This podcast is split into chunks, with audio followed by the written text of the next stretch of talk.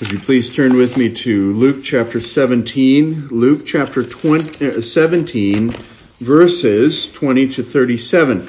It's a large portion of Scripture which I'll read this morning for all of us. And uh, so let's hear God's Word and concentrate upon His infallible and inerrant Word. Beginning in verse 20, chapter 17, Luke's Gospel. Now, having been questioned by the Pharisees as to when the kingdom of God was coming, he answered them and said, The kingdom of God is not coming with signs to be observed.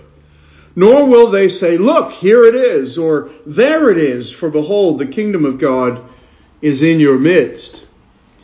And he said to his disciples, The days will come when you will long to see one of the days of the Son of Man, and you will not see it. They will say to you, Look there, look here, do not go away, and do not run after them. For just like the lightning, when it flashes out of one part of the sky, shines to the other part of the sky, so will the Son of Man be in his day. But first he must suffer many things and be rejected by this generation. And just as it happened in the days of Noah, so it will be also in the days of the Son of Man. They were eating, they were drinking, they were marrying, they were being given in marriage until the day that Noah entered the ark and the flood came and destroyed them all. It will be just the same on the day that the Son of Man is revealed. On that day, the one who is on the housetop and whose goods are in the house must not go down to take them out, and likewise the one who is in the field must not turn back. Remember Lot's wife. Whoever seeks to keep his life will lose it, and whoever loses his life will preserve it. I tell you, on that night there will be two in one bed, one will be taken and the other will be left. There will be two women grinding at the same place, one will be taken and the other will be left.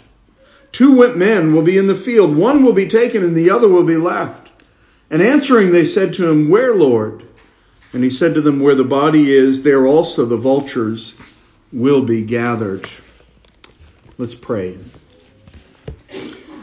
Our Father, we ask your blessing upon the reading and preaching of the word this morning. We ask for an increasing measure of the Holy Spirit. We ask all these things in Jesus' name. Amen. now, right off the bat, you're going to ask me why I read verse 37. In my Bible, in the New American Standard Version, uh, there is uh, a verse 36. Two men will be in the field, one will be taken and the other will be left. Now we know that that uh, particular verse was added because that God has given us thousands upon thousands of manuscripts over generations and generations, uh, manuscripts that are as uh, uh, well that are exceedingly old, even 300 years after the year of Christ in some instances. The fact is that, uh, at least as it relates to the New Testament, the Old Testament even older. But we know that that verse, that verse specifically, though not originally found in Luke's Gospel, having been added by a copyist in, in, in some early days of when they would copy the scriptures by hand, uh, but that verse in its entirety is found in Matthew's Gospel, uh, explicitly stated there in the words of Christ. The difficulty in the copyist's uh, view is simply that he added that text from the Matthew text. And it's not that Luke didn't necessarily want that included, but that was not part of Luke's uh, statement or, or, or, or, or confession of what he heard uh, or what was shared with him. Nonetheless, we need not fear because we have so many examples of Scripture, so very many faithful texts that we understand uh, where that verse has come from and why it was added, but we have a, a sure and steadfast testimony of God's inerrant and infallible word, and I'm thankful for that. Perhaps in the ESV, if you're reading the ESV today, it simply goes from verse 35 to verse 37.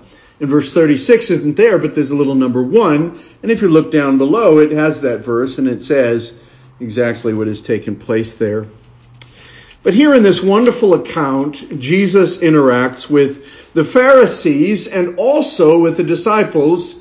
The Pharisees concerning the kingdom of God and the disciples concerning the second return or second coming of Jesus Christ. Now there are many, many views concerning the return of Jesus Christ And there are many, many views concerning the kingdom of God. The timing of Christ's return and what is the kingdom of God and how is the kingdom of God established on the earth. And this question concerning, at least first, the kingdom of God and when or, or what it is and when it in fact will come or be inaugurated is a fascinating question for believers even to today, especially in our present day world when we experience wars and rumors of wars and when we are under duress and we know that more Christians are being persecuted in this generation and put to death than at any other point in Christian history, believe that or not. And so we might be tempted to cry out, and we ought to, uh, Maranatha, Lord Jesus, come. And I hope that is a theme of our lives where we long to be in the presence of Christ. When we long for Jesus Christ to make all things right and to make all things well. We live in a fallen world and we know it. A world that is falling apart. A world that is fractured. In fact, there was a a symposium this last week at Yale University. And the intention was to show in a laudable, a laudable attempt, an intention, but to show that two opposing viewpoints could coexist, could, could, could, could argue, uh, and yet get along and still be in the same venue together. There was one person from some atheist organization. She was a committed and avowed atheist, and there was someone from the Alliance Defending Fund or Alliance Defending Freedom. She was a conservative Christian. The two speakers were up on the dais, but hundreds of students came in from the back and said, we don't want any conservative voices here. Now it's not, uh, this morning's sermon is not about liberal and conservative uh, themes, but the point is simply that, that there was an intolerance of one perspective. And that even in a venue where there was an intention to have two perspectives and to coexist and to argue amicably, that was lost in the moment before it had even begun.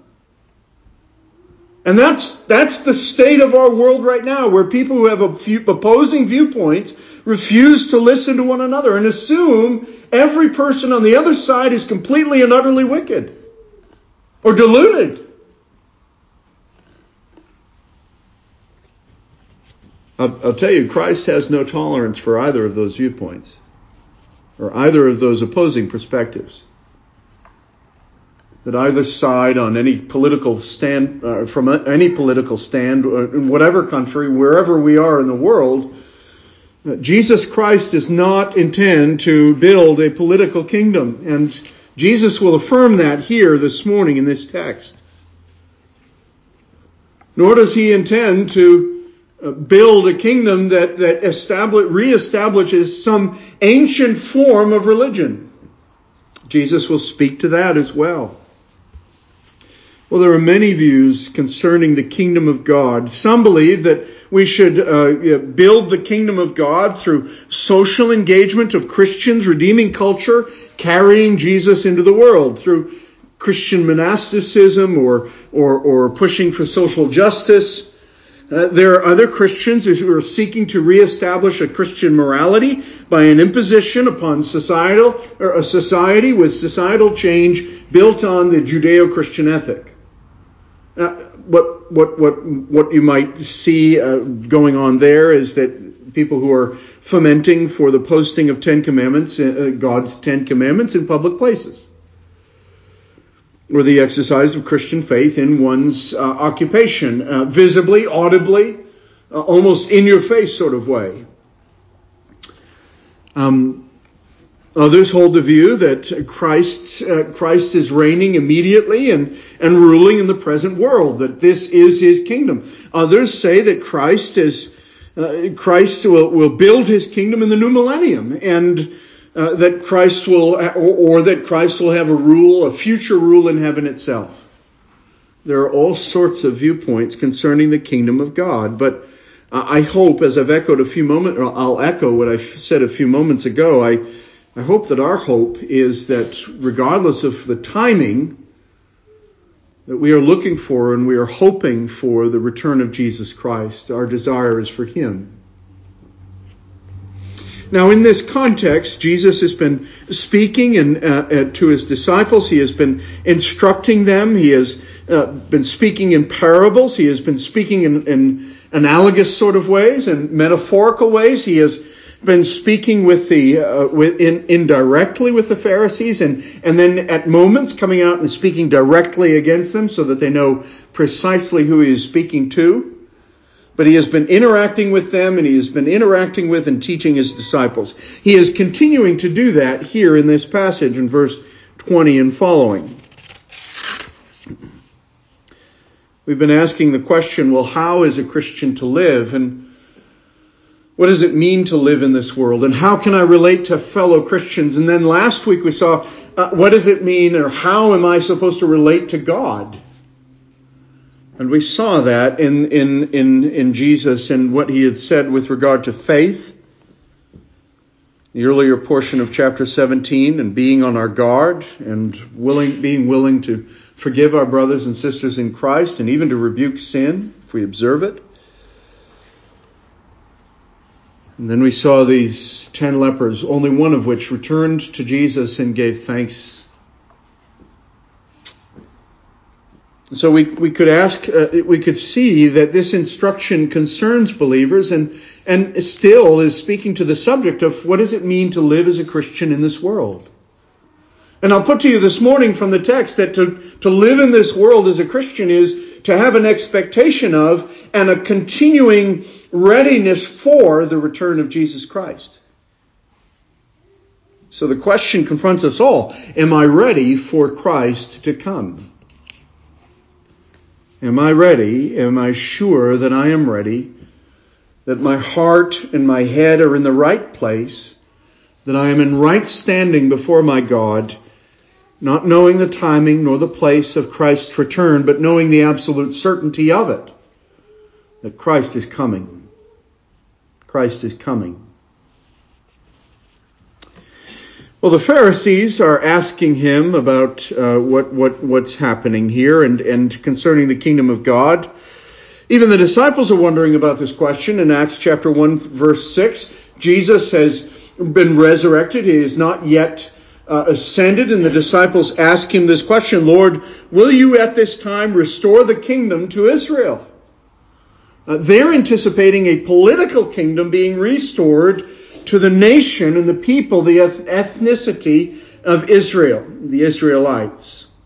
Will they once again, uh, will a theocracy, uh, God intimately and directly ruling over his people, be reestablished?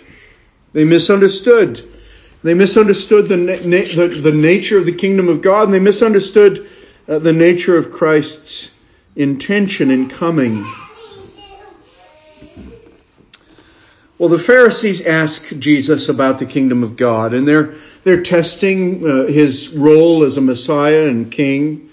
It's a hot topic. They are under Roman rule. They are occupied. They are subject to injustice. They must continually submit their law and their law's expectations to the Romans' law. They were not permitted to do numerous things with regard to their own practice and judgments unless approved by the Roman uh, rulers. They were oppressed. There was an expectation of a reestablishment of Jewish rule. They longed for a renewal of the Davidic kingdom. They believed that God would put his king, who would be in the line of David, there on the throne so that he could reign politically and religiously in their day over the Romans yet again. And so they were desperately seeking signs. Now, their, their, their, their expectations were dual. They, they wanted relief from their oppressors, but they also had self-interests. If in fact the king which God would send in, in, in their mind, if God would send his king, then he would reestablish the government and they would be lifted once again to a preeminent place in the priesthood and they would once again be the religious authorities over the nation. And the Mosaic law would, would, would be renewed and, and would be required once again and for godly living. And they, they would once again hold prominence. And, and so there was, they had self-interests involved here and they wanted to know about the kingdom of God and they're testing Jesus. There are some who have an expectation of destruction and expulsion of the Roman occupiers. Some had been sympathizers and they had gone along with their Roman occupiers and they had largely become pagan in some senses, religious pagans. Well, they longed to see this and they were asking Jesus. And so we see two things in the text this morning. One is a word to the Pharisees, and a second is a word to the disciples. First, a word to the Pharisees. And, and there are two things that Jesus says to them. And the first of, uh, of which is simply this, uh, that he denies the timing and the expectation of signs that they clearly have been discussing with him or he knows is on their mind. They have expected certain and specific signs relating to the return of the Messiah and, and, and God's uh, renewal of the kingdom. And, and they wanted to know the timing of it. When will this happen? And so Jesus rejects this and says, No, you won't know when it happens. You cannot look for signs beyond what's standing before you, the King King of Kings and Lord of Lords. Isn't it remarkable as Jesus interacts with them? He answered them and said, The kingdom of God is not coming with signs to be observed, nor will they say, Look, here it is, or there it is, for behold, the kingdom of God is in your midst. Now, for some of us, our translations say the kingdom of God is in you. Certainly, the Greek text can support such a an idea, but he's not saying to the Pharisees, the kingdom of God is inside of you as individuals. Rather, he's saying it's in the midst of you, it's around you, it's, it's before you. The King of Kings is the one speaking with you. And if we could say in any way that the kingdom of God is impersonated, it is Jesus Christ, the eternal Son of God, the King of Kings, Lord of Lords. And so he denies their expectations of signs. He rejects their idea that they would like to know the timing of it. Their ideas and expectations of the kingdom of God are not of any substance to Jesus. And in fact, in other passages, Jesus will say, in the limitations of his humanity, he is not aware of the timing of the return of the Son. In his humanity, it is not aware of the timing of his return. In, in his infinite eternity as God, he knows full well. But in the limitations of his mind, while dwelling upon this earth as a full human, he did not know the timing of that return. He said, That belongs to my Father, he says. Jesus said to Pilate at one point when he was being interviewed prior to his crucifixion, he said to Pilate when asked, Pilate asks him, Are you a king? And, and Jesus says, My kingdom is not of this world. The Pharisees needed to hear that as well. Jesus and his kingdom are not of this world. They are looking for a restoration of their own fortunes and Jesus is saying, My kingdom is not of this world, nor is it like your expectation. But this is what they desired. They wanted a political world. They wanted a, a, political kingdom, a social kingdom, a religious kingdom, where they would fill an integral part. You know, I thank God his purposes are greater and far grander than what we would what we would want. Uh, aren't any of us like that, really? If we could be set up in a sovereign position where we were in charge, we would be more than happy. And many of us would be utterly content. And if we were in such a position where we did not really live each day with the recognition of our, our continuing and abiding need of God, wouldn't that be very, very dangerous to our soul?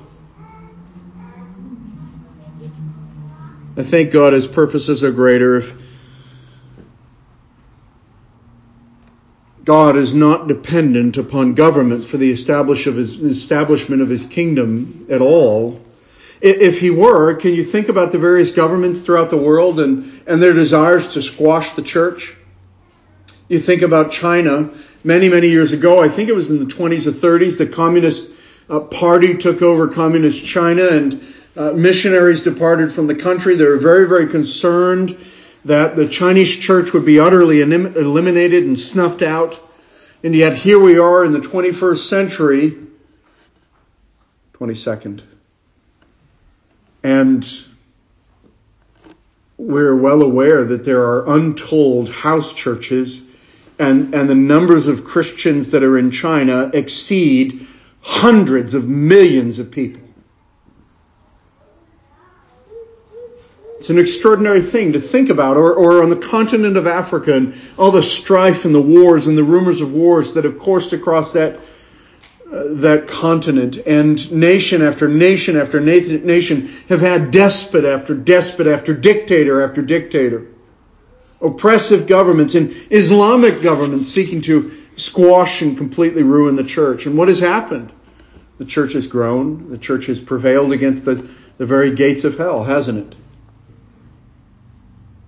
God is not dependent upon the reestablishment of any government institution. God does not depend upon any government institution. If our, if our own nation's government goes completely pagan, has no regard whatsoever for the Judeo-Christian ethic, has no regard for the sanctity of life, embraces murder, embraces every aberrant form of sexuality and of gender uh, misidentity and every other hot button issue under the sun, it will not matter ultimately to the overall health of the kingdom of God nor of the church of Jesus Christ. The church of Jesus Christ will prevail because God is omnipotent. God is building his kingdom. He is not dependent upon your local government. He's not dependent upon the federal government. He's not dependent upon anything other than himself and his own strength and power. What we have observed in our world is that Christ is building his kingdom. And he will do it wherever he pleases and whenever he pleases. So, what is the kingdom of God? Graham Goldsworthy, he's a New Testament writer or, or test, uh, uh, a, a, commentator on New Testament passages, and uh, he says this: God, uh, uh, the kingdom of God is God's people in God's place under God's rule. I think that's a very good definition. God's people in God's place under God's rule. And so there's a sense in which the kingdom of God is in their midst, the Pharisees. It's in their very midst. Jesus has denied the timing in their expectation of signs, but he has also said the kingdom of God is in the midst of you. They can't see it, but there's an affirmation that it is already manifest because the king himself is speaking to them. They have no idea that they are speaking to the eternal Son of God.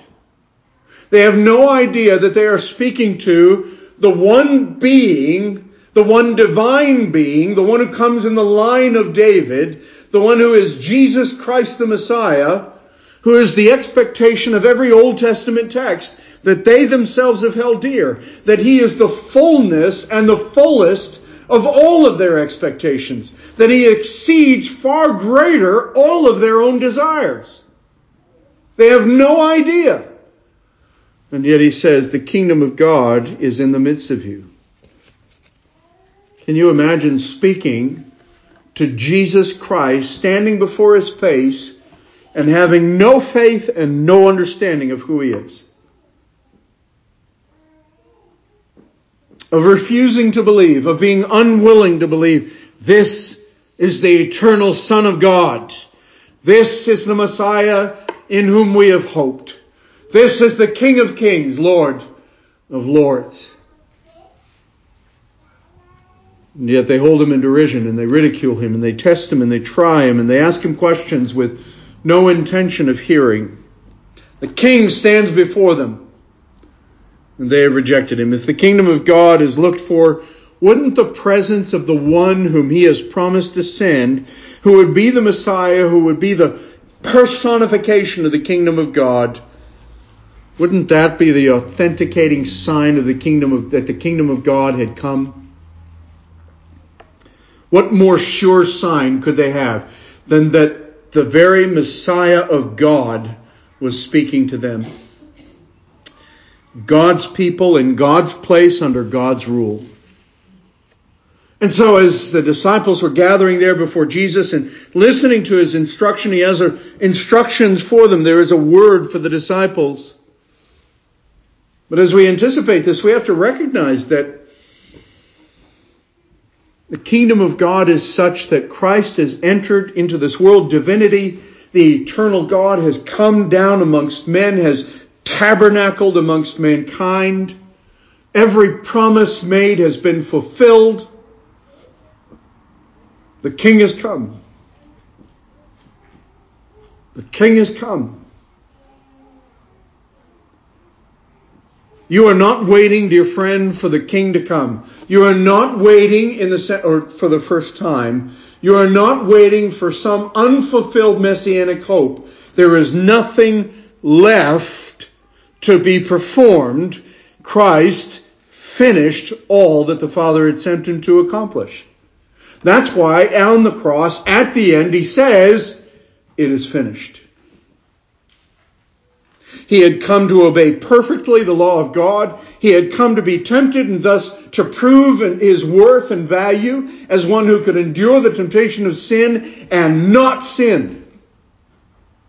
He had come as the Lamb of God to offer himself as, as a sacrifice for sin, so that by his blood and his body he would cleanse and provide grace for and forgiveness and righteousness, a foreign righteousness, the standing of righteousness, the removal of guilt for all who believe.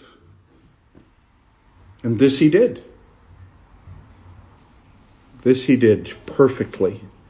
And so the kingdom of God is at its apex Jesus Christ.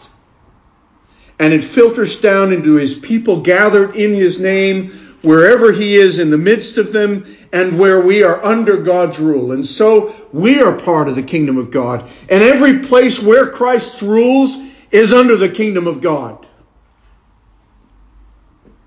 And so Christ is ruling this very world is part of the kingdom of God, but especially and and and and in most most in a most holy way, so is the church. When we are gathered together, we need to recognize that when we are here, the Lord is with us. The Lord is in our midst. We're part of the kingdom of God. The Lord is reigning. The Lord is ruling. The Lord is near. The Lord is present. But what we see and what we have experienced is nothing in comparison to what is yet to come.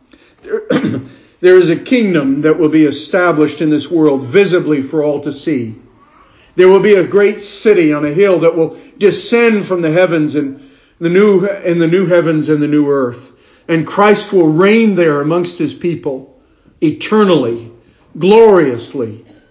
And his people will be happy and joyful and there will be no presence of sin and no opportunity for sin. And we will worship the Lamb of God. That will be inaugurated when our Savior returns. So one day when Jesus Christ comes again, the kingdom of God in its manifest, boldest, most universal sense will be manifest to all the world. The whole world will see. And so there is something extremely significant for all of us to look for, and that is to look for the return of Christ. And that's why Jesus says what he says to the disciples. In this word to the disciples, he speaks about the second coming. And, and there's, yes, there's a lot of misunderstanding. So let's take this text. Let's examine these words that Christ shares with his disciples and see, at the very least, in its simplest sense, what he says about the kingdom of God and about his return. Now he echoes what he said to the, to the, to the Pharisees. And he says, look, some will come and say, look, he's over here, or hey, he's over here. And he rejects that idea both times, and he will reject it multiple times throughout his Gospels. At the very least, first and foremost, when Christ comes again, his return will be visible. It will be visible. I know that sometimes we, we, we, are inclined to think that there are secret returns of Christ. In fact, there was an individual who had come to this church some time ago and uh, he was convinced that Christ had returned at some point post ascension. So at some point when, during the events of the, the record of Acts that Luke has recorded for us, there's not a single mention of the return of Christ. There's only the mention of Christ's ascension uh, after his resurrection and that's it. We don't see Christ physically on the earth again, other than in his appearances in some form uh, to, to Paul and in other places. But he was no longer physically present in this world because he bodily ascended. Yes, there was an individual who believed that Christ had uh, descended to the earth bodily had returned, had, had brought certain events to a close, and, and that the end of the world had come, essentially, and that, uh, that, that, that, that human, humankind would continue as we are, and until eventually there'd be a, a second return, a third coming, a second return. I think Jesus here in this passage and many others squashes that idea altogether. Someone will say, He's over here. Oh, he's over there. That's not going to happen.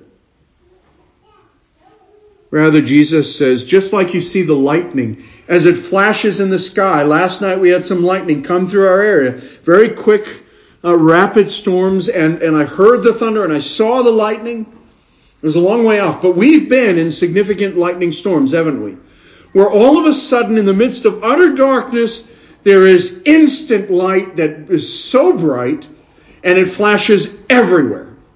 It's not like when we turn a light on in the bedroom uh, or, or in our office and the light comes on and it shines in that space only, but lightning fills every space instantly.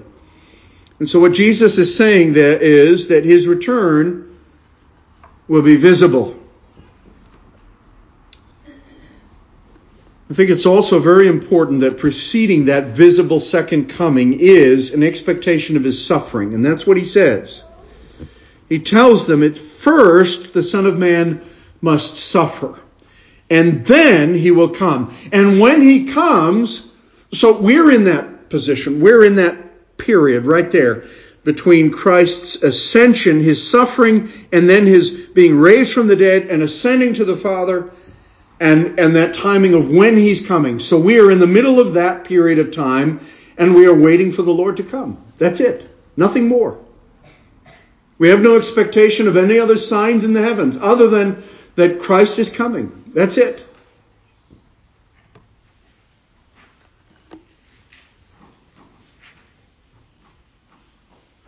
You know, there were many people post ascension who claimed to be Jesus Christ. And there have been many other peoples, people, even in popular circles, who have claimed to be some manifestation of Jesus Christ.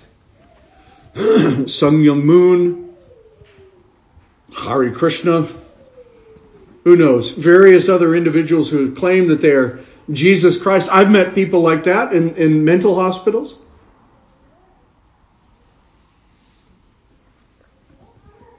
The fact of the matter is, Jesus is saying, no, my return will be visible, all will see, and it will be like a flash of lightning in the sky. Everyone will see it. It will impact the entirety of humanity. Just like when you're in the midst of something in your home, you're distracted, you're not going to look up, even if your if your if your beloved other says to you, Hey, I need your help, and we would say, I, I didn't hear, I didn't know. But when lightning goes off in the skies, instantly it has our attention typically because it is a striking noise and it is a striking light. And Jesus saying is saying, my return will be like that. Don't worry, you will not miss out on the return of Christ. You will see and you will know when he comes. Also, the return of Christ will be unexpected and unlooked for. It will break in upon mankind. it is tragic how very unprepared people, even in churches, are as it concerns the return of Jesus Christ. Are you ready today for Jesus to take you home, either through your own death or his return? Jesus says, No one knows the hour when he will descend from heaven and come again, but that we are to be prepared for that great day. Are we prepared? Is everything set in motion? Is are are the entireties of uh, is the entirety of our life so prepared that even though uh, we haven't necessarily confessed every single sin, but yes, we have been consistent with the Lord. Each day has been begun with prayer. Each day has been in some way prepared for that the idea, at least, that Christ is coming. And is there a spirit of expectation in your life? Is there an expectation that, yes, I, I want the Lord to come? Or, or are you harboring some hope that certain other events will take place first or that it'll give you a number of years, or that other things will take place, or that in some way you would desire a little more joy in this life before entering into the next. Unexpected, unlooked for, eating and drinking in the days of Noah marrying, being given in marriage until the day that Noah entered the ark and the flood came and destroyed them all. Noah had for a lengthy period built that ark and he had proclaimed exactly what he was doing. And so people knew and they could observe the animals entering into that ark. They could observe Noah's extraordinary work in lifting up those beams and creating this massive boat. They could look upon this man, they could hear his statement, the proclamation of his life. The end of the world is near. Yet they hated him. They ridiculed him. And not a single one of them got on the ark with them. Not one. To the very day when the earth was destroyed by the flood, they were marrying and giving in marriage, eating and drinking.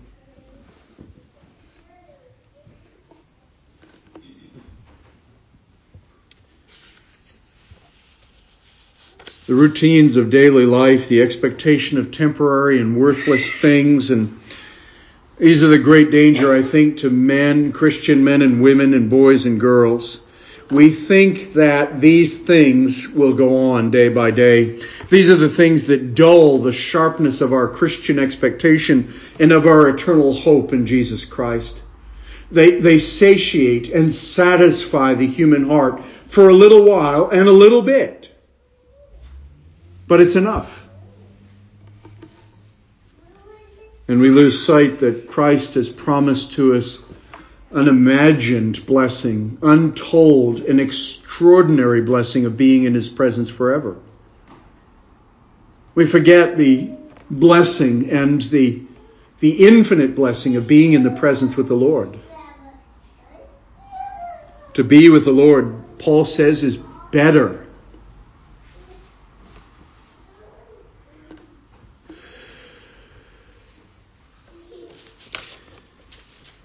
Are we by our choices? Are we by our lack of preparation?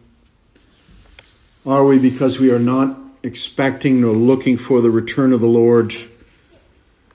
Are we killing, are we dulling our expectation of God and of His return? Are we dulling the sharpness of the Word of God? Are we dulling the sharpness of our love for Him? I think also this kingdom, the coming of Christ and the establishment of his kingdom made, made manifest in the world is, is also shocking. It's quite shocking. In the passage it says that there will be individuals who would be on the housetop and there would be those who would hold on to their resources and, uh, and we are to remember Lot's wife. And what did Lot's wife do? Lot was told to run from the city and God was intending to destroy Sodom and Gomorrah.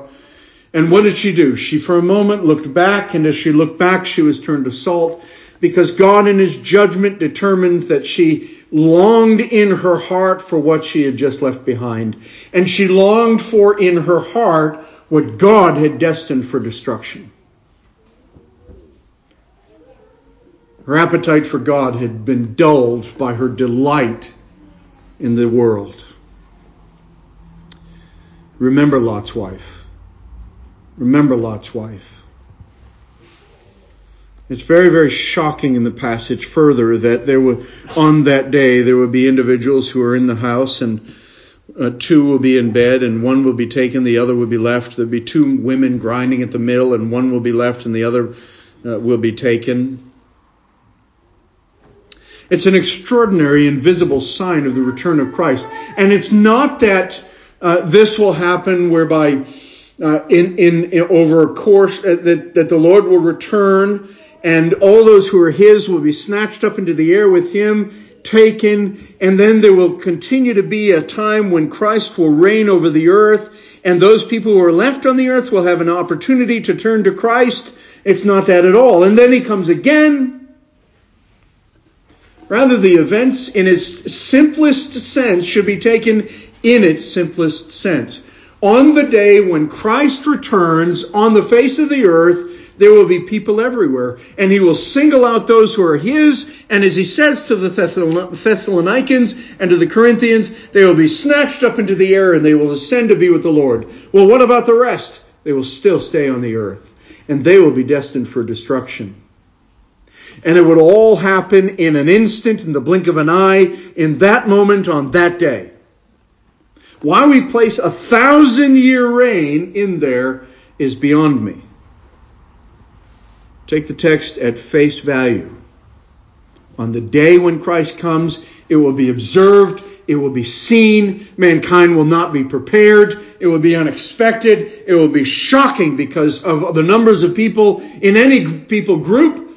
Some will be gathered to Jesus who had believed, and others who had not believed will not be gathered to Jesus, but will be reserved for eternal fire and damnation because they had rejected Jesus Christ and had not believed.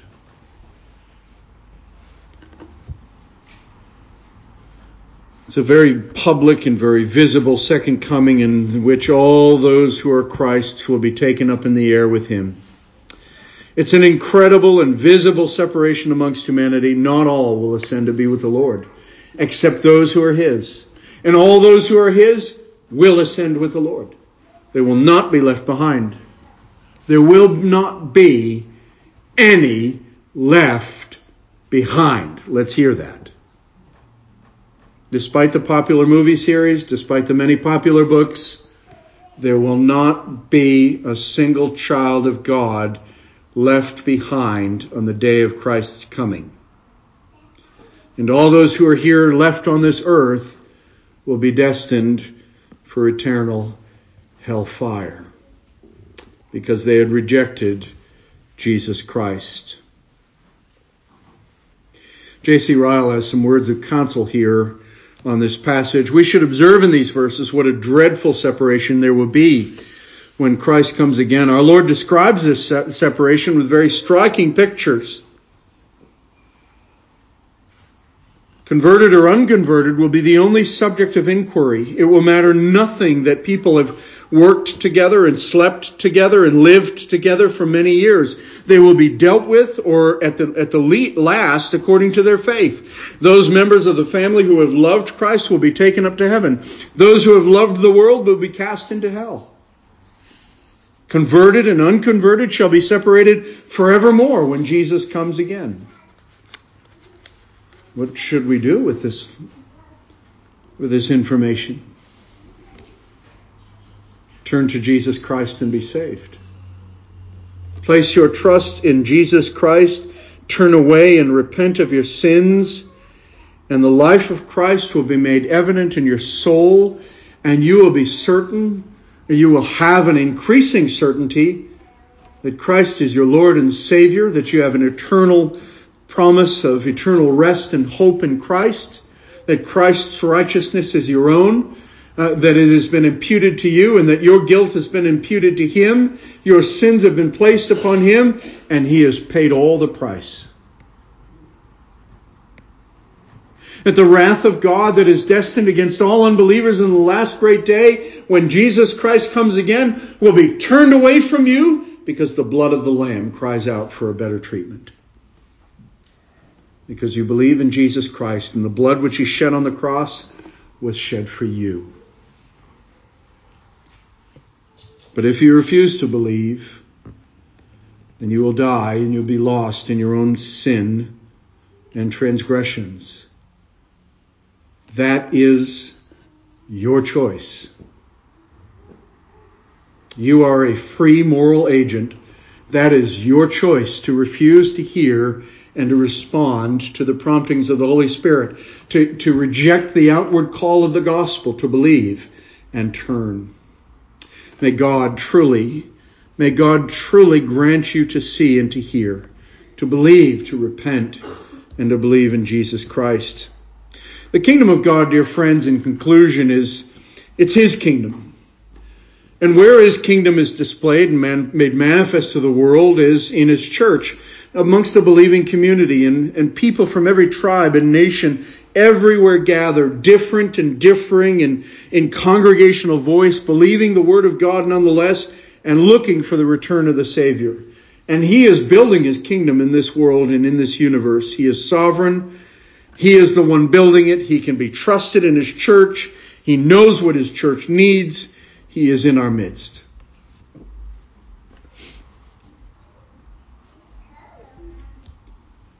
There is an uncertainty about his timing, about his return, but there's an absolute certainty about the fact that he will return.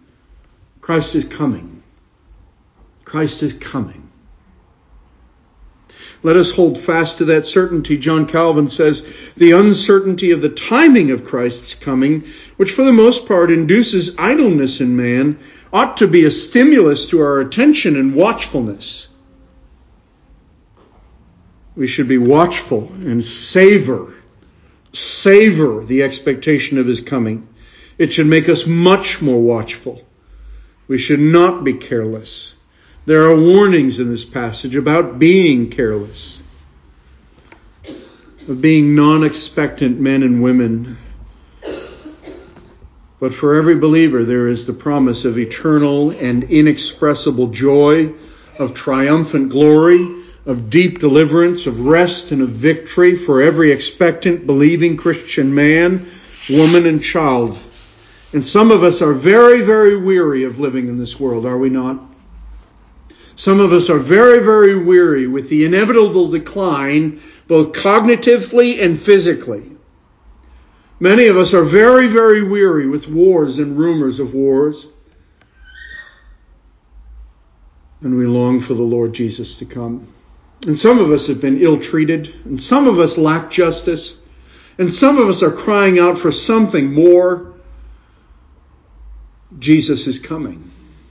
The King is coming. And he has far more for you by way of spiritual and physical blessing than you could ever, ever imagine or think. Trust in Jesus. Look to his coming. Is coming soon. Let's pray.